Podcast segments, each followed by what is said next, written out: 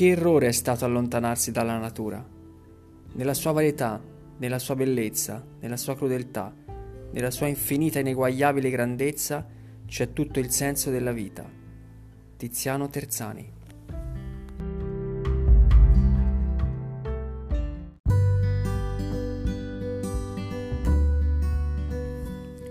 Eccoci qua, bentornati a Life in the Garden. Ringrazio tantissimo tutti quelli che hanno commentato e condiviso l'ultimo episodio dedicato all'autunno. Ogni commento, condivisione e anche critica sono sempre ben accetti e potete anche scrivermi su enricodella chiocciola gmail punto com.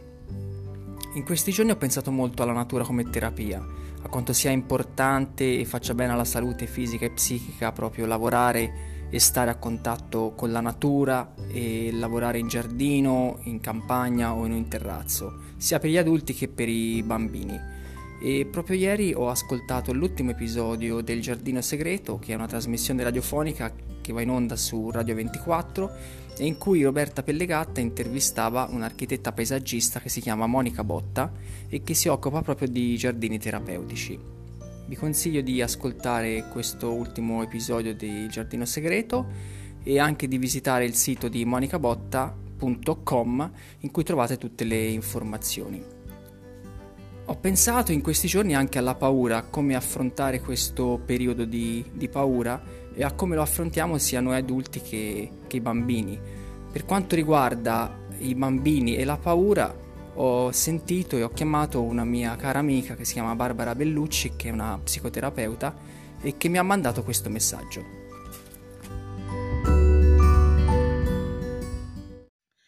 Ciao a tutti, sono Barbara, io lavoro come psicologo e psicoterapeuta con bambini e adolescenti a Massa Carrara. Qualche giorno fa un mio carissimo amico mi ha chiesto di pensare a un intervento su come eh, i bambini stanno affrontando questa situazione emergenziale dovuta al coronavirus. E la prima cosa a cui ho pensato è stata la paura, mh?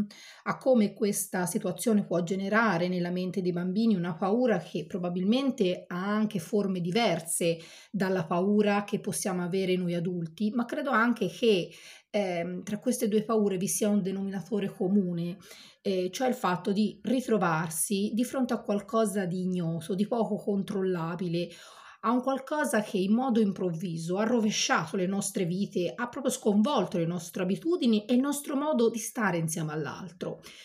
È qualcosa, diciamo, che ha colpito in modo drammatico la relazione con l'altro e noi sappiamo quanto le relazioni, soprattutto per i bambini, siano il luogo privilegiato di crescita, di sviluppo della loro personalità e delle loro potenzialità, quindi questo non può non preoccuparci. Se ripensa alla paura con cui eh, ognuno di noi, adulto o bambino, in questo periodo si trova a avere a che fare, ripenso a un libro, uh, un libro che in queste ultime settimane mi sta tornando alla mente con insistenza e um, di cui parlo, eh, di cui mi ritrovo spesso a parlare con i, i miei pazienti, sia quelli più piccoli sia quelli, con quelli un po' più grandicelli. È un libro che probabilmente molti conosceranno perché eh, rappresenta un vero e proprio capolavoro nella, della letteratura per l'infanzia. Si intitola Caccia dell'orso ed è scritto da due autori, Michael Rosen e Helen Oxenbury. Spero si pronunci così. Racconta una storia molto semplice, eh, è l'avventura di una famiglia, un padre e una madre, mi sembra siano due figli piccoli, che partono alla caccia dell'orso. E in questo viaggio si ritrovano ad attraversare luoghi e situazioni molto pericolose, se le trovano proprio davanti. Si trovano davanti un fiume freddo e fondo da attraversare, si trovano una palude di melma densa e limacciosa da attraversare, si trovano davanti una tempesta di neve che fischia, eh, un bosco buio e fitto, una caverna stretta e scura. E quello che i protagonisti si dicono di fronte a ogni prova, di fronte a ogni, perico- a ogni pericolo, è qualcosa che, che mi colpisce tantissimo, è qualcosa eh, che mi risuona. E dicono questo: non si può passare sopra, non si può passare sotto, ma dobbiamo passarci attraverso. Ed è proprio questo che mi viene da pensare, mi viene proprio da pensare che questo passarci attraverso è l'unica strada da percorrere in questo periodo, una, di alternative non ce ne sono, possiamo solo percorrere questa strada il più fiduciosamente possibile e facendo in modo eh, di attraversarla subendo meno scossoni possibili. Ma tutto questo va attraversato e va fatto tenendosi stretti agli affetti che abbiamo, trovando anche nuovi modi per non perdersi eh, fino a tirarsi fuori, no? Da quello che insomma sembra davvero un bosco buio e fitto. A me piace pensare che alla fine della storia eh, i nostri protagonisti riescono a ritrovarsi in un posto insieme e finalmente al sicuro.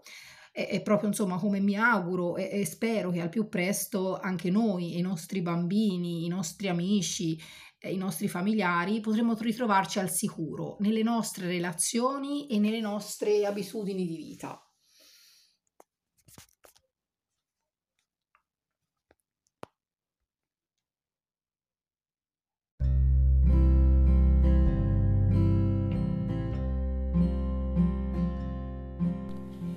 Ringrazio ancora Barbara per il suo intervento, che trovo molto utile ed interessante, e ricordo che il libro da lei consigliato si intitola Caccia dell'orso di Michael Rosen e Helen Oxenbury, è edito da Mondadori e adatto ai bambini dai tre anni in su. Sempre in tema di bambini e coronavirus, ma anche di bambini e natura, ho pensato di sentire un'altra mia amica che si chiama Chiara Battistelli, che è autrice di due libri didattici per bambini editi da Faraxabooks sia in italiano che in inglese. Il primo uh, libro si intitola I mille perché di Dino Ricciolino, i fiori, le api, l'impollinazione, e lo potete acquistare su Amazon. La versione inglese The Thousand Questions of Dino Ricciolino Out in the Garden lo potete acquistare su faraxabooks punto com. Il secondo libro, che è più recente, si intitola I mille perché di Dino Ricciolino e il coronavirus, e lo potete acquistare su faraxabooks punto com. Ricordo anche le pagine Facebook dedicate a questi due libri, che sono I mille perché di Dino Ricciolino e The Thousand Questions of Dino Ricciolino. Ma sentiamo dalla vera voce di Chiara Battistelli come sono nati questi due libri.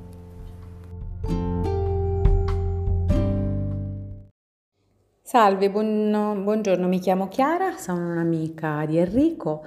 Tra le altre cose sono una mamma di un bambino di sette anni e um, ultimamente, oh, negli ultimi due anni ho scritto due libri per bambini, appunto, diciamo didattici, quindi a base scientifica, e eh, di questo vorrei parlare, mh, come appunto mi ha chiesto Enrico. Ma proprio l'idea ehm, di Barbara, che ha appena parlato, del racconto da lei citato, cioè A caccia dell'orso di eh, Rosen e Oxenbury, eh, mi, dà, mi dà proprio lo spunto ora e del collegamento al tema di cui io volevo parlarvi oggi, appunto. Ed è appunto l'idea, il messaggio che dà questo libro e che ha citato Barbara, di passare attraverso le paure, di starci dentro.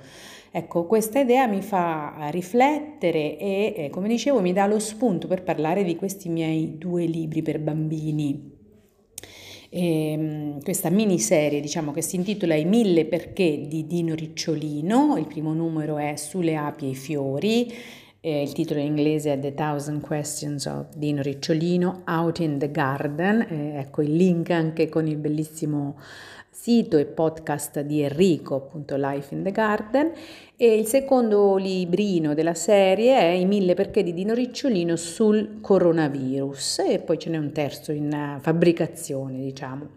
Ecco, questi, eh, entrambi questi due libri che ho scritto, che sono adatti ad un'età tra i quattro e i sette anni, direi, mi sento di consigliare questa fascia di età, sono stati scritti ehm, e disegnati da, un, da una disegnatrice molto brava, ehm, scritti da me in, appunto, in due momenti molto diversi, che però sono stati accomunati da entrambi da uno stato forzato di appunto isolamento, lockdown, e dalla paura, appunto da una forte paura. Una situazione eh, così eh, che eh, mi aveva spaventato e ci sta spaventando tutti, ehm, e ehm, che non mi, quindi non ci dava altra alternativa che affrontarla, quindi di, di passarci dentro attraverso.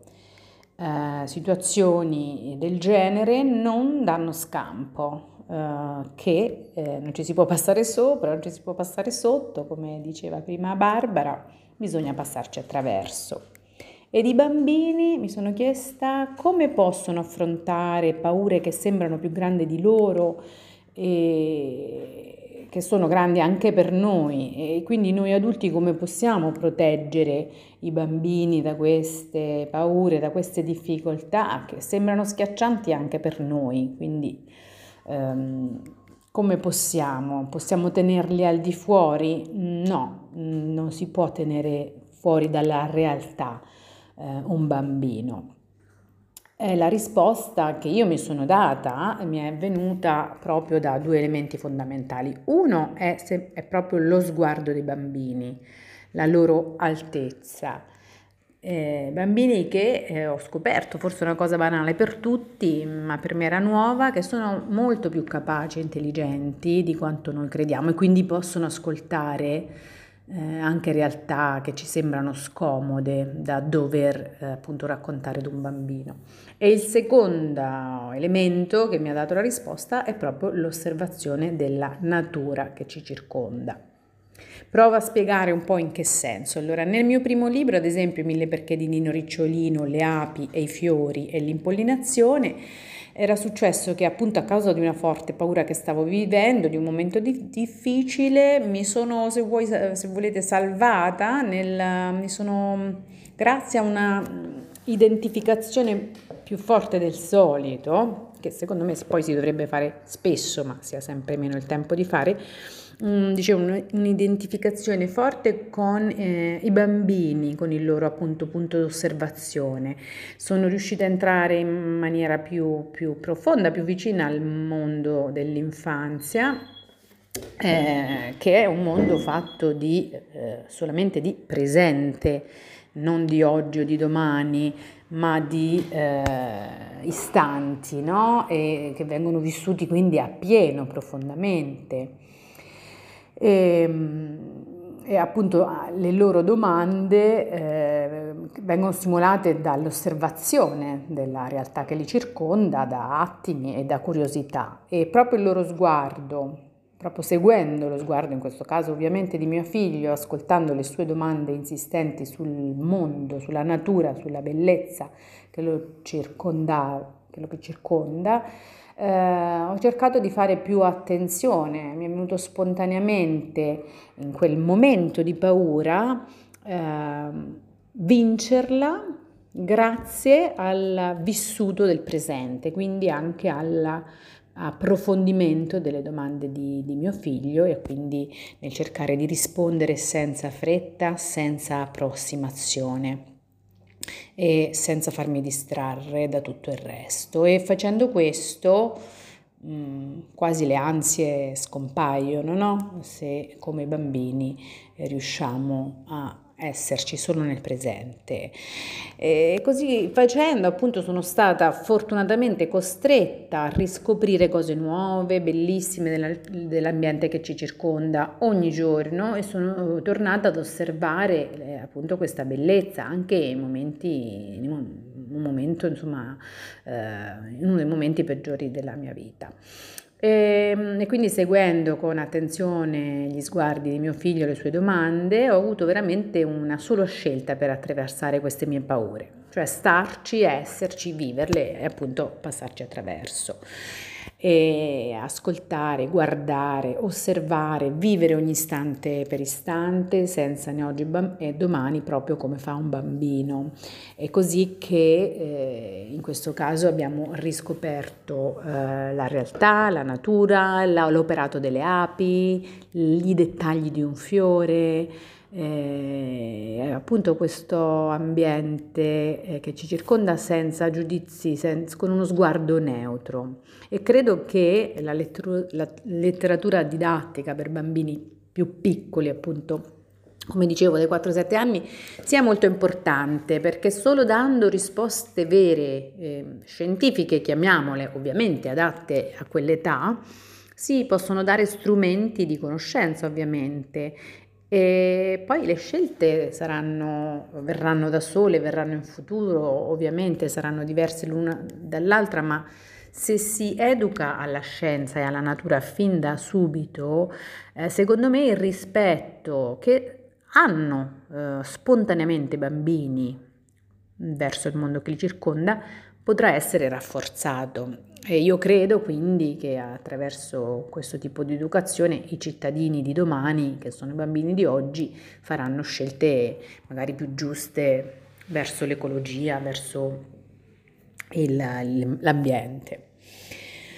E perché? Perché i bambini, come dicevo prima, secondo me capiscono molto di più eh, e sono molto più persone intelligenti di quello che crediamo, quindi si può parlare con loro anche di cose scomode, di cose brutte, di cose tristi eh, e di paure. Eh, anzi, bisogna, ovviamente bisogna trovare anche le parole giuste. Ed ecco allora che questo eh, mio primo libro eh, tentava di fare proprio questo, cioè mettersi dal punto di vista di Dino e seguire l'operato eh, dell'ape eh, e la bellezza dei fiori, riscoprendo, poi se lo leggerete, eh, appunto eh, la bellezza eh, della natura. Nel secondo caso invece, cioè le, i mille perché di Dino Ricciolino ed il coronavirus, e qui chiaramente ho tentato di dare risposte a mio figlio e con lui spero a tanti altri bambini che sono stati, che sono ancora forzati da questa situazione in una uh, quotidianità molto diversa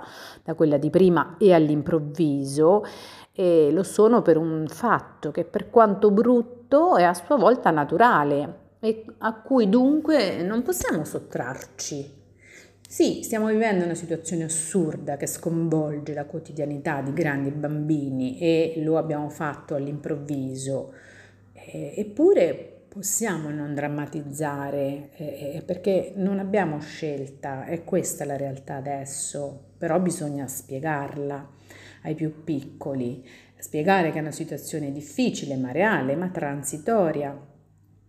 E sono sicura che sono più gli adulti poi, eh, almeno questo io ho, ho visto, a drammatizzare più che i bambini, che ancora una volta ci stupiscono e ci danno una lezione di vita nella eh, capacità di continuare a giocare con la mascherina addosso, per esempio, o, eh, o resistere a un abbraccio in più ai nonni. Ecco, eh, se vogliamo, come dobbiamo affrontare questa paura, dobbiamo viverla, come si diceva. E allora la realtà va spiegata così com'è, anche ai bambini, con le parole giuste, che cercano di non acuire lo stress e l'ansia, ma appunto la conoscenza del nemico è sempre il punto di partenza per sconfiggerlo, no? Il drago cattivo, che in questo caso è un virus colorato e variopinto in questo libro, e allora si può affrontare, fa quasi meno paura, si può affrontare con una mascherina, lavandosi le mani, eh, cercando di stare attenti verso i più fragili, gli anziani, e dando il tempo appunto agli scienziati che studieranno e ai medici, e, e così se noi restiamo un po' più a casa eh, daremo questo tempo necessario a scoprire come sconfiggere questo virus e a, quindi a, a darci le armi. E dunque sono molto d'accordo con il messaggio del libro sopra citato da Barbara, ehm, e, e io spero anch'io nel mio piccolo di a, almeno ho tentato di fare questo, cioè dare strumenti di lettura ai più piccoli per passare attraverso una paura conoscendola.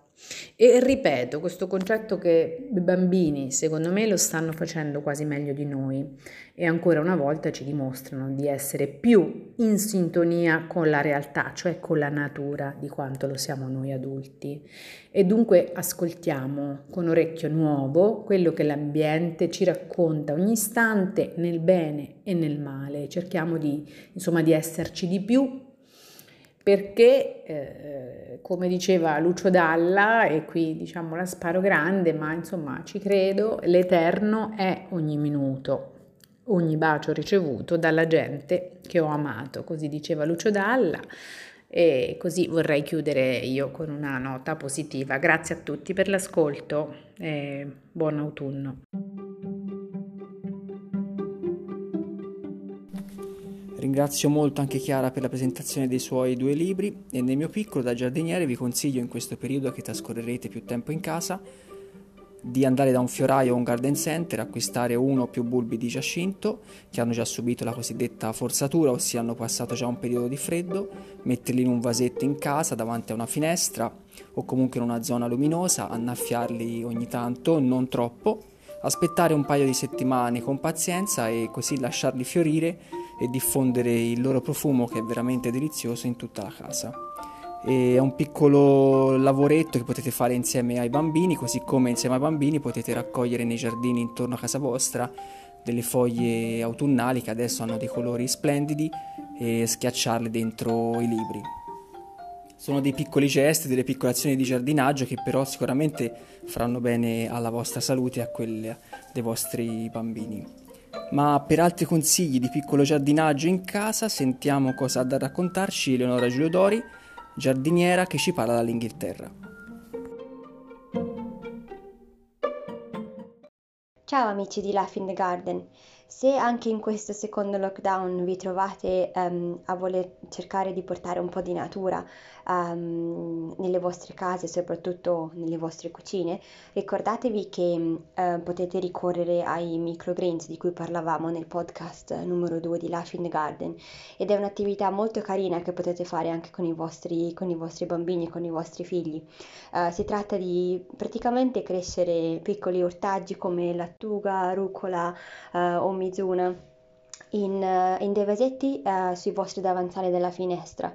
Uh, potete riciclare e riutilizzare vasetti dello yogurt o altri contenitori um, magari prima di buttarli nel, nel, nel riciclo, e um, potete anche uh, riutilizzare del terriccio um, che avete usato durante l'estate, o se l'avete nuovo meglio, ma se non l'avete potete riutilizzare um, magari ecco un terriccio spento che avete in casa, e potete seminare un mix di, queste, di questi ortaggi um, sulla superficie, tenete umido per qualche giorno e vedrete che uh, nel giro insomma sì di qualche giorno troverete, vedrete spuntare tante piccole piantine che poi potete raccogliere uh, e mettere nei vostri piatti a vostro piacimento. E mi raccomando, cercate di eh, posizionarle mh, eh, una, su una, mh, una finestra luminosa, così che possono um, assorbire più ore di luce possibile. E se invece uh, l'insalatina non fa per voi o non fa per i vostri bambini, potete sempre, quest- potete sempre um, piantare alcuni bulbi, tulipani, narcisi, muscari, um, giacinti, uh, crochi. Questo è il periodo perfetto per farlo, quindi potete anche ordinare online e... Um, se avete dei vasi, perfetto, ricordatevi che um, l'importante è um, praticamente piantare il bulbo a una profondità che sia uguale uh, all'incirca tre volte la dimensione del bulbo. Quindi ecco, un bulbo grande andrà piantato un po' più in profondità e un bulbo piccolo un po' più in superficie. E poi niente, solamente un po' di pazienza e aspettate insieme la primavera. Stay safe everyone!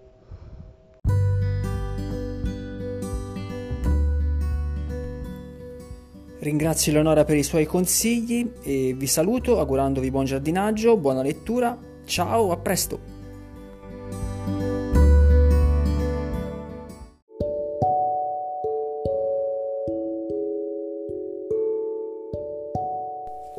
Tieni per te le tue paure, ma condividi con gli altri il tuo coraggio. Robert Louis Stevenson.